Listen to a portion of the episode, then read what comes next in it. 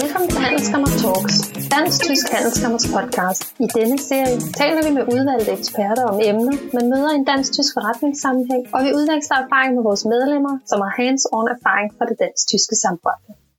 Hej og velkommen til denne episode af vores podcast. Her præsenterer vi en optagelse af vores webinarserie af Coffee With, hvor direktør i Dansk Tysk Handelskammer Rainer Behrer taler med en gæst fra vores netværk om aktuelle emner inden for business, politik og industri. Velkommen til vores kaffemøde i dag. Jeg håber, I sidder alle komfortabelt derhjemme eller på kontoret med en god kop kaffe eller te. Jeg sidder som sædvanligt i vores studio på Kongens Nytorv og glæder mig til at tale med vores medlem Adradios, respektive med deres direktør, Erik Skogård Nielsen. Adradios Danmark er en eksportkreditforsikringsvirksomhed og en del af en stor finanskoncern med masser af know-how og research power. Det har jeg nok bemærket, når jeg har forberedt vores møde med Erik i går. Vi har tænkt os at behandle tre store emner under vores samtale.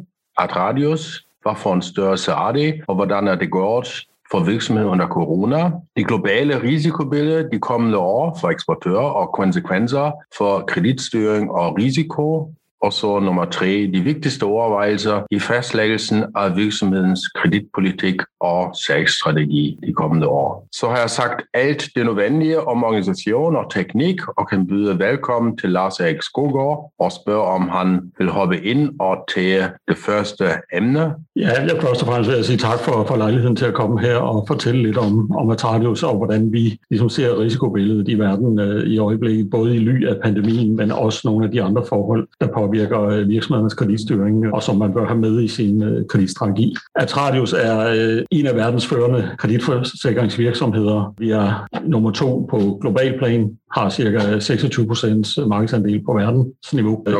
Det er Jula Herms er, er den største på global plan, men i Danmark er vi klart markedsleder. Har noget, der ligner 60 procent i markedsandel i Danmark inden for kreditforsikringsmarkedet. Globalt forsikrer vi årligt en omsætning for vores kunder på cirka 500 milliarder euro, øh, svarende til cirka 4.000 milliarder danske kroner. For vores danske kunder forsikrer vi cirka 250 milliarder øh, kroner om året i omsætningsværdi, øh, hvoraf cirka 70 procent er grænseoverskridende grænseoverskridende handel, altså eksporthandel. Øh, og det svarer til cirka tal en, en stor femtedel af dansk vareeksport, som faktisk går igennem os forsikringsmæssigt løbende. Og vi forsikrer for kunder af stort set alle størrelser, har ret så mange øh, små og mellemstore virksomheder som kunder, men også nogle af de rigtig store øh, virksomheder i, i Danmark, de store danske koncerner som kunder. Store base inden for fødevarer, som er traditionelt en af de gamle store eksportindustrier i, i Danmark. Mm. Og vi blev oprindeligt etableret i 1922, så vi har faktisk 100 års jubilæum næste år. Dengang blev vi etableret af den danske regering. Det var dengang, det var vigtigt at få gang i eksporten af smør og bacon osv., så, øh, så man for de penge, man fik ind, kunne købe råvarer til industri, som var under udvikling i Danmark tilbage i 20'erne og 30'erne i mellemkrigstiden. Så vi har på den led en statslig baggrund, men er så blevet øh, privatiseret i Danmark hen over 90'erne, 1990'erne, øh, og er jo så i dag en del af Travis-koncernen, som er repræsenteret i mere end 50 lande rundt omkring i verden. Grundlæggende alle de lande, som er betydende for verdensmær verdenshandlen. Radius købte så den statslige danske eksportfabrik. Ja, det gjorde man i 97, øh, købte man 100 procent. Så, og vi er cirka 100 medarbejdere i Danmark, fordelt på to kontorer, i i Aarhus og i København, hvor vi har 100 eller næsten 100 meget dygtige medarbejdere med stor specialisering inden for brancher og kreditgivning internationalt. Så det var sådan kort fortalt om, øh, om Atradius. Okay, headquarters, det er nok i Spanien, som jeg forstår. Vores ultimative moder er en spansk koncern, som hedder Grupo, Grupo Catalana Occidente, som som er et af Spaniens øh, største forsikringsselskaber, altså også med skadesforsikring og andre typer af forsikring. Okay. Meget velkonsolideret koncern. Okay, lad os så, så skifte til vores uh, egentlige emner i at globale risikobillede de kommende år, konsekvenser for kreditstyring og risiko, og så de store trends, I kan se, som man skal holde øje med som dansk eksportør. Og der er det måske godt lige at trække tråden tilbage til uh, for godt et år siden, hvor coronaen ramte. Allerede før coronaen begyndte vi at se sådan lidt udfordringer i at være verdensøkonomi. Vi begyndte at se lidt tendens til betalingsproblemer en række steder, øh, så var egentlig begyndt at forberede sig lidt på, at konturerne måske ville blive lidt vanskeligere i en periode. Øh, så kom coronaen og ændrede billedet fuldstændigt der i første kvartal sidste år, og vi så nok ind i en situation, der mindede om lidt det, vi så, da finanskrisen brød ud, at der kunne risikere at komme en meget voldsom stigning i, i antallet af konkurser og insolvenser globalt blandt virksomheder. Det var vi, selvom vi også dengang så, at coronakrisen havde en helt anden karakter end finanskrisen, finanskrisen, fordi den måtte forventes at være mere kortvarig. Finanskrisen havde en helt anden baggrund, fordi det var dybest set et sambrud i det internationale finansielle system. Men så så vi alligevel, at vi kortvarigt kunne se ind i en situation, hvor der måske forsvandt noget, der ligner på vores marked i hvert fald 20 procent af kreditkapaciteten på meget kort tid, fordi vi så, at mange virksomheder var i risiko for at måtte lukke, fordi de jo ved statsligt dekret var sat ud af drift. Det tog vi så en drøftelse med staten omkring, repræsenteret ved Erhvervsministeriet og, og Eksportkreditfonden, og det endte så med, at vi sammen med, med vores kolleger i branchen lavede en løsning, hvor staten trådte ind som genforsikrer af vores forretning midlertidigt, simpelthen lagde en kapacitet under, sådan at vi kunne opretholde dækningen på, på virksomheder, som var hårdt ramt af coronakrisen, men som i øvrigt var sunde virksomheder. Dermed holde eksporten i gang. Ja, og det var faktisk en, en garantifacilitet på 30 milliarder kroner, der blev etableret. Og, øh, og den har, synes jeg, været meget succesrig, fordi den gik jo ind omgående og, og medvirkede til, at vi undgik at trække kapaciteten i markedet, og det har været til meget stor gavn for de danske eksportvirksomheder, som så har i hvert fald ikke været begrænset af kreditkapaciteten i deres salg her over de sidste år. Så der er god karakter til den danske regering? Ja, det må jeg sige. Jeg skal så sige i parentes, at den danske regering har taget sig godt betalt ja. for den ordning, og uh, der er ikke skyggen af tvivl om, at man kommer til at tjene et meget stort beløb til regeringen på ordningen. Så, så der kan vi så sige, at vi har ydet et bidrag til at finansiere de øvrige initiativer, der er taget i krisen. Men, men det vigtige har jo været at holde kapaciteten i gang i markedet, og, og så må vi acceptere, at det koster nogle penge. Fordi det, der jo så skete efterfølgende, var, at, at vi fik faktisk ikke den bølge af konkurser, som vi havde forudset. Og det er der jo en god årsag til, og det er, fordi staten gik ind på en række andre områder og trådte speederen helt i bund med finanspolitik og pengepolitik, sådan at det blev, jeg vil ikke sige, det blev umuligt at gå konkurs, men det blev ret svært, eller har været ret svært her de sidste øh, 15 måneder som virksomheder at gå konkurs. Det skal man så være forsigtig med at tro, at så øh, er alt guld og grønne skove fremover, fordi vi har efter vores vurdering i hvert fald et opsparet, kan man sige, konkursbehov. Der er nogle virksomheder, som under normale omstændigheder ville være gået konkurs det sidste års tid, som nok kommer til at gøre det. Det bliver bare med forskudt effekt, når øh, alle de her statslige ordninger bliver udfaset. Men det er nok meget koncentreret i servicebranchen. Ja, vi, vi, vi ser, at nogle brancher er klart hårdere ramt end andre, og det er øh, hotel, restauration, catering, øh, hele fritidsbranchen, rejsebranche, hotel, og det område er, er jo hårdt ramt, og, og der, kommer, der kommer alle ikke til at overleve. Det tror jeg er realistisk øh, at sige. Det er ikke de brancher, vi er hårdest eksponeret på, øh, så, men, men jeg vil sige specielt for fødevare har vi da en del også inden for food service øh, catering-branchen. Okay, men ikke inden for turismus? I mindre grad. Vi har noget på landet på krydstogt-selskaber, som jo selvfølgelig også har været ramt hårdt i, i den her situation. Men øh, de er i et vist omfang også ejet af, af godt kapitaliserede ejere, som indtil videre i hvert fald har kapital til at, at stå det igennem. Jeg har så bemærket i min postkasse, at der er meget gode tilbud på krydstogtsrejser i øjeblikket, så, mm-hmm. så de, er, men de er selvfølgelig meget interesserede i at få gang i forretningen igen. Jeg vil så også sige, at, at vi kommer nok til at se, i første række tror jeg, at vi kommer til at se en stigning lidt mere generelt i, i problemerne for de mindre og mellemstore virksomheder. Og det er der flere årsager til. En af dem er, at, at det synes så også vores vurdering, at vi kommer til at se et opsving i økonomien hen over i år og i høj grad næste år, måske også ind i, i 23. Men man skal jo huske, at virksomheder, som har fået deres kapital og deres likviditet presset her under krisen, det der sker, når de får en større ordre engang, det er jo, at de skal starte med at binde likviditet i råvarer, i arbejdsløn osv., og så først efterfølgende får de salget og pengene ind. Så, så der kan godt komme en situation, hvor, hvor nogle virksomheder simpelthen likviditetsmæssigt bliver kvalt, også på grund af det opsving, der kommer, at de simpelthen kan finansiere det. Hvor ligger I med jeres optimisme for konjunkturen? Jamen, vi, vi lægger os nok meget op af de konsensusestimater, vi ser i øjeblikket omkring en, en vækst på uh, godt 2% i år, og, og nok lidt mere næste år. Men i Danmark? I Danmark, og vi tror også på EU-området kommer vi til at se lignende tal mm. de kommende år. Der er selvfølgelig meget usikkerhed knyttet til de her vurderinger, fordi vi har stadig sådan lidt, hvor, hvor stor tredje bølge får vi på coronaen, kommer der yderligere lockdowns i, i nogle lande, og mm.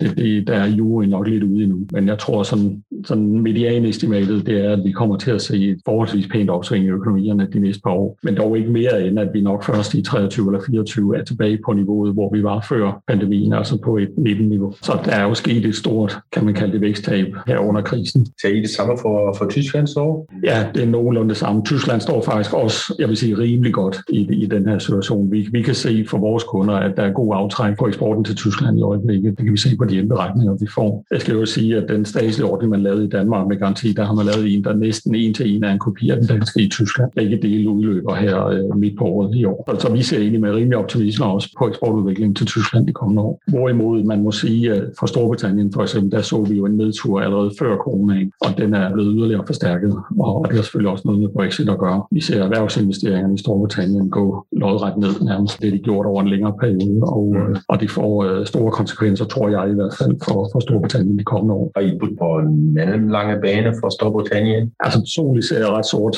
på udviklingen derovre, det må jeg sige. Jeg tror, de kommer til at miste betydelig konkurrenceevne, og blandt andet fordi deres erhvervsinvesteringer har ligget meget lavt nu i 3, 4, 5 år, og der er ikke tegn på, at de vokser. Og det er jo naturligt, fordi de har jo ikke fået implementeret Brexit reelt. Altså de er trådt ud formelt, men de har jo ikke nye handelsaftaler på plads eller noget, og det gør, at de britiske virksomheder er meget forsigtige med at investere i Storbritannien. Hvis de gør det, er det i højere grad i udlandet, og det kommer ikke så meget til gavn for. Og det er så man gælder for udenlandske virksomheder, ja. og investere i det indre marked. Ja, der er nogle brancher, fiskebranchen for eksempel, som måske bliver tvunget til at investere i Storbritannien, fordi de ikke ellers bliver det for besværligt at levere fisk over, så de kan lande fisk i britiske havne og så forarbejde det og sælge det i Storbritannien. En lidt afvige fra vores, øh, fra vores emne, det er det, det risikobillede og, og de store trends, som eksportører skal holde øje med. Ja, og der vil sige, en af de vigtige ting for mig i hvert fald, det, det er, at man som virksomhed skal være meget opmærksom på, at, at nu har coronaen og pandemien har taget hele fokus i en lang periode, og hvordan man håndterer det. Men allerede inden coronaen havde vi nogle, nogle trends, nogle, nogle udviklinger globalt, som man skal være meget opmærksom på som virksomhed. Det var der Brexit, som vi lige nævnte, som en af de ting, der i hvert fald påvirker danske virksomheder meget, fordi Storbritannien ligger sådan mellem 4. og 5. pladsen i størrelse på vores eksportmarkeder, er faktisk ved at dumpe plads ned til fordel for USA, som går op i betydning. Så Brexit klart en faktor. Øh, jeg vil også sige, de handelsspændinger, vi ser mellem regionerne i verden, altså USA kontra Kina, USA kontra Rusland, Europa kontra Rusland, i et vist omfang også Europa kontra USA,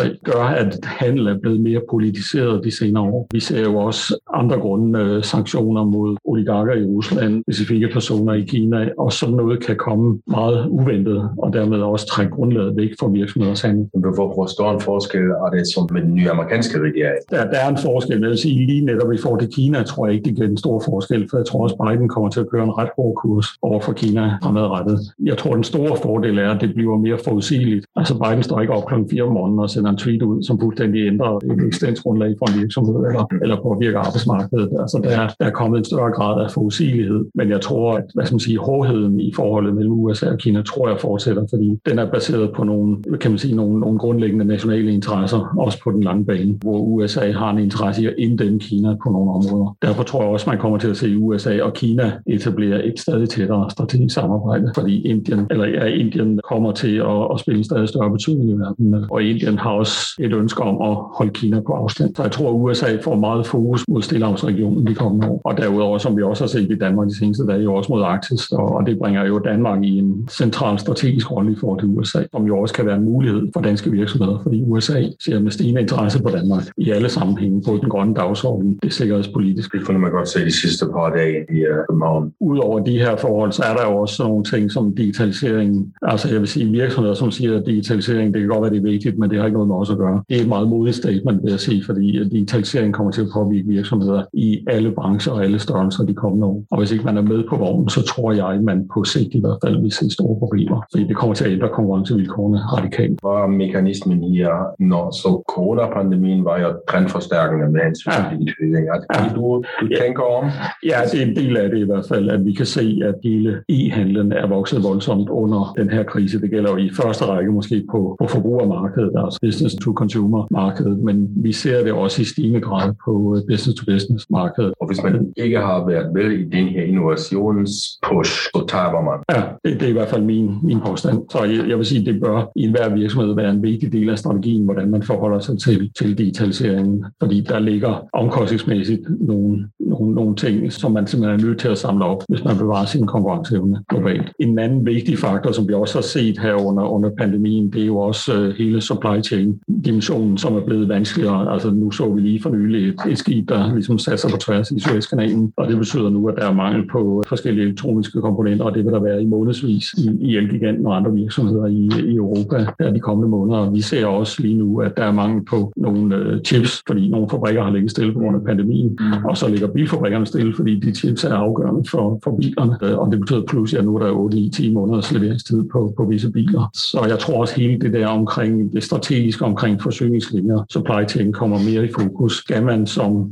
ude og tekstilvirksomhed, for eksempel source fra, fra Kina og skal bestille varerne måske 6-9 måneder, før de skal ud i butikkerne, og så kommer der en pandemi, varerne er på vej på ski fra Fjernøsten, øh, butikken er lukket det næste halve år. Jamen det skal man have med i sin, sin, sin risikostyring også. Er der andre muligheder? Er der robotteknologi, automatisering af produktion, som gør, at vi måske i virkeligheden ser en, i stedet for en outsourcing, hvor vi begynder at se en insourcing igen af produktion. Det tror jeg, der bliver en trend. Vi ser det i et vist omfang i, i USA allerede, og det er selvfølgelig meget gøre også med robotteknologi. Altså en robot er, nogle, koster nogenlunde det samme i Kina, som den gør, hvis den står øh, ude i Herlev i København og kører døgnet rundt. Og, øh, og, og så får man så den korte forsyningslinje oveni. Og så lønforskel bliver jo også mindre. Ja, det bliver, det bliver lidt udlignet. USA, ja. Kina og, og Europa.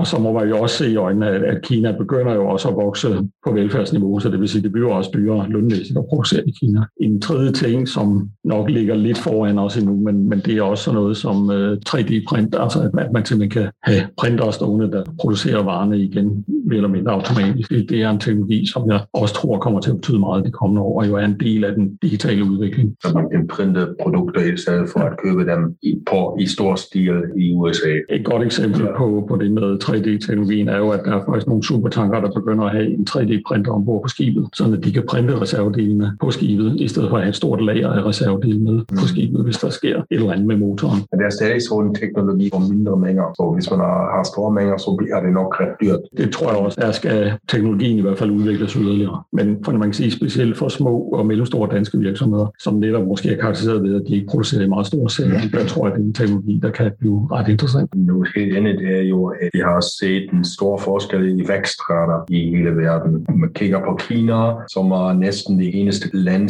som har en voksende økonomi i 2020. Og så kigger man på forskelle i Europa med Danmark, som, øh, hvor, hvor økonomien er skrumpet 2,7 procent. Ja, det er omkring 2,5-3 procent. Og så har vi Italien og Spanien og Frankrig, hvor økonomien er, er skrumpet 10 procent. Og det, har jo, det betyder jo meget skiftende forhold på verdensmarkedet. Er det, er det ja. noget, som, uh, som skal gå ind i sådan noget risikovurdering? Jo, og det, det er noget af det, vi holder meget skarpt øje med. Altså vi ser klart, at uh, Sydeuropa er, der ser vi stigende betalingsproblemer, specielt mellem mindre og mellemstore virksomheder, som måske også i de store virksomheder typisk i forbindelse med den her krise har haft mulighed for at bygge et, et kapitalberedskab, et likvid, likvid beredskab via deres øh, banker osv., mens de mindre virksomheder kører, kan man sige, mere snært på, på deres likviditet. Og derfor tror vi også, det er der, vi kommer til at se problemerne med større styrke. Formentlig begyndende her sidst på året eller starten af næste år, når effekten af, at man fra statslig side udfaser alle de mange øh, statslige ordninger. En anden selvfølgelig meget afgørende ting, det er jo renteudviklingen. Altså nu, nu har vi, altså jeg har begyndt at se, at aviserne beskrev det som et stort problem, at renterne måske begynder at stige. Man siger, vi skal ikke mere end to år tilbage, før man så det som et meget stort problem, at de faldt og blev negative. Så, så det er jo så lidt på vej øjnene ser. Ikke? Men jeg tror ikke uundgåeligt, så tror jeg jo ikke, det er langsigtet, at vi kommer til at køre med negative renter. Det er ikke et sundhedstegn for økonomien i hvert fald. Og, øh, og jeg tror, når der er frygt for, at renten stiger, så er det nok, kan man sige, bagsiden eller den anden side af mønten, at økonomierne begynder at vokse. At vi vender lidt tilbage til noget, der minder om en mere normal øh, situation igen. Det ser I øh, euro som et problem, som et risiko i, i det kommende tid. Vi skal jo bare et par år tilbage, hvor stats, det offentlige gæld var et stort problem i eurozonen. Og nu har vi så en italiensk økonomi, som skrumper 10 procent, som betyder, at deres øh, gæld også stiger i forhold til ja. BNP. Og kan vi så få et comeback? Det ser vi ikke foran os lige i øjeblikket. Altså man kan sige, fordelen i øjeblikket er jo, at Italien finansierer sig også til en meget, meget lav rente i øjeblikket. Altså den ligger ned på under 1 procent på italienske statsgæld. Samtidig er en meget stor del af den italienske gæld indlandsk. Det kan også gøre det lidt nemmere, kan man sige, at håndtere. Jeg vil jo også sige, at Italien har jo været i økonomisk krise stort set siden 2. verdenskrig. Det er næsten en normal tilstand, men er jo ellers et relativt rigt land. Det er, det er jo i virkeligheden den statslige økonomi, der har problemer i Italien. Mm. Fordi sådan gennemsnitsindtægten hos italienerne er jo i virkeligheden forholdsvis høj. Og så er der jo en meget stor skjult økonomi, eller sort økonomi også dernede. To spørgsmål. Den, den første fra Thomas Anders. Jeg tror, han mener nok artificial intelligence. Var dit syn på artificial intelligence? Kommer Europa for sent i gang? Der er ingen tvivl om, at Europa på det område er, er bagefter. Jeg vil sige, det er faktisk noget, vi arbejder en del med i, i vores koncern, altså i forhold til kreditvurdering og risikoovervågning. Og vi ser nogle store perspektiver i det, bruger det allerede aktivt på en række områder, lige nu på primært på engelsktalende lande, men i kraft af automatiske oversættelsesprogrammer og andet, kan vi faktisk begynde at bruge det worldwide. Så det betyder for eksempel hos os, at en, en kreditmedarbejder, i stedet for at skulle sidde og gennemlæse tusinder af dokumenter og, og alt muligt andet, så har vi faktisk en, en algoritme, der gør det, og så præsenterer den det væsentlige i et sammendrag, som man så kan tage stilling til. Og det kan vi faktisk se, at vi både kan øge vores risikokapacitet ved, og samtidig også nedbringe vores tab eller vores skader. Fordi det er, det er bedre informationsgrundlag. Ja, det er bedre, og det er hurtigere. Jeg er enig i, at det er et vigtigt område at have fokus på, fordi det er, det er noget, der vil vokse voldsomt de kommende år. Og igen, for de fleste virksomheder tror jeg, der ligger muligheder. Folker Becker siger, at han har ikke helt forstået, hvorfor renterne stiger de næste par år. Det var det, du siger. Ja, det, det, jeg, jeg tror, det bliver en konsekvens af, at vi ser et øh, stigende efterspørgselspres i økonomierne kommende år. Det er allerede på vej. Vi kan se i Danmark, at for eksempel byggebranchen, det tales der meget om også i aviserne i dag, at det der bliver overophedet. bare udnyttet fuldt, og så har vi mere efterspørgsel, end vi har udbud. Ja, så derfor tror jeg, der kommer, der kommer lidt et opadgående pres i inflationen, som jeg også tror vil påvirke renterne. Det er ikke sådan, jeg tror, vi kommer tilbage til tidligere tiders høje renteniveauer. Det, det, det er slet ikke det, jeg vil hævde, fordi det tror jeg simpelthen ikke, man vil tillade for statslige eller, eller nationalbank side, fordi så bliver det også for dyrt at få rente statsgæld rundt omkring. En vurdering, at vi måske kommer tilbage til de normale tider. Ja, måske endda positive renter, ikke? Som man kan bemærke, og, og som også er gode til en økonomi, fordi det hjælper jo med at allokere. Ja, og der, der kan vi jo se også øh, den diskussion, der har været omkring bankernes rolle i, i Danmark, hvor, hvor de er sådan er blevet lidt udhængt for, at de tager øh, negative renter, og samtidig er de selv tvunget til at placere deres likviditet i, i Nationalbanken til negative renter. Og det er måske et godt eksempel på, at det giver nogle, nogle forvridninger i strukturen i den finansielle sektor, som nok ikke er hensigtsmæssigt på den længere bane. Man kan så sige som forbruger, at man, man skal måske betale negativ rente i banken, men måske har man også et realkreditlån med negativ rente, så der tjener man jo så. Men nu ser du lige det finansielle sektor. Det minder, minder mig om, om stabiliteten af den finansielle sektor. Det som jo ikke er et emne, som man har læst meget om. Også det er, hele er jo med corona-effekter, men hvad der, hvad der er sket med stabiliteten af den finansielle sektor under det? Altså, jeg vil sige, sammenlignet med, med finanskrisen, jeg har jo haft det privilegium at opleve 200 års begivenheder på 10 år, ikke? altså det er der ikke mange, der får lov at opleve. Øh, og finanskrisen var jo virkelig, det var virkelig en finansiel krise, hvor risikoen var, at hele det internationale finansielle system ville være brudt sammen. Det var vi uhyggeligt tæt på. Det er vi slet ikke i dag. Altså, jeg tror, både regeringer og nationalbanker og banker har lært meget af finanskrisen, og det betyder også, at, at jeg ser ikke, at vi, vi er i den risiko i øjeblikket, så skal der ske noget, noget helt uventet, og det, det ser jeg ikke umiddelbart tegn på. Vi ser, sådan, hvis vi kigger vækstmæssigt på det, ser vi ret lyst på de kommende år. Også alene det, at coronaen har skabt et efterspørgselsbehov, et vækstbehov i økonomien, og der er rigtig meget likviditet til rådighed, både hos forbrugerne, men det ligger der jo også i bankerne og i hele det finansielle system, som i en eller anden grad vil blive bragt i spil de kommende år. Det betyder ikke, at det bliver nemt at være virksomhed, fordi som jeg også siger, så tror jeg måske, vi kommer til at se sådan et, et forløb med, med sådan lidt en blanding af boom og bust, altså vækst i økonomien, men jeg tror også, vi kommer til at se en vækst i, i, i hvert fald en periode i antallet af virksomhedslukninger, fordi jeg tror, at rigtig mange virksomheder er blevet udtyndet kapitalmæssigt her under, under pandemien. Mm. Fordi man skal huske de statslige, jeg kalder dem ikke hjælpepakker, jeg kalder dem kompensationspakker. Jeg mener, det er kompensation for, at man er blevet tvunget til at lukke virksomheden. De har jo kun givet delvis dækning, så rigtig mange har måttet tage et ret stort tab på driften oveni. Og nogle af dem vil helt klart få problemer med at håndtere en vækst i omsætningen igen. Jeg tror, vi er igennem vores uh, koffemøde. Det var spændende. Vi kommer, eller du kommer omkring uh, mange interessante emner ja. for, for danske virksomheder. Jeg håber, at I øh, har også nyt det her, hvor I nu er derhjemme eller, eller på kontoret. Mange tak for jeres deltagelse. Tak, fordi du lyttede med.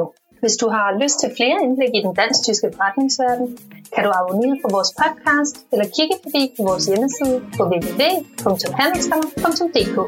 Vi høres snart igen.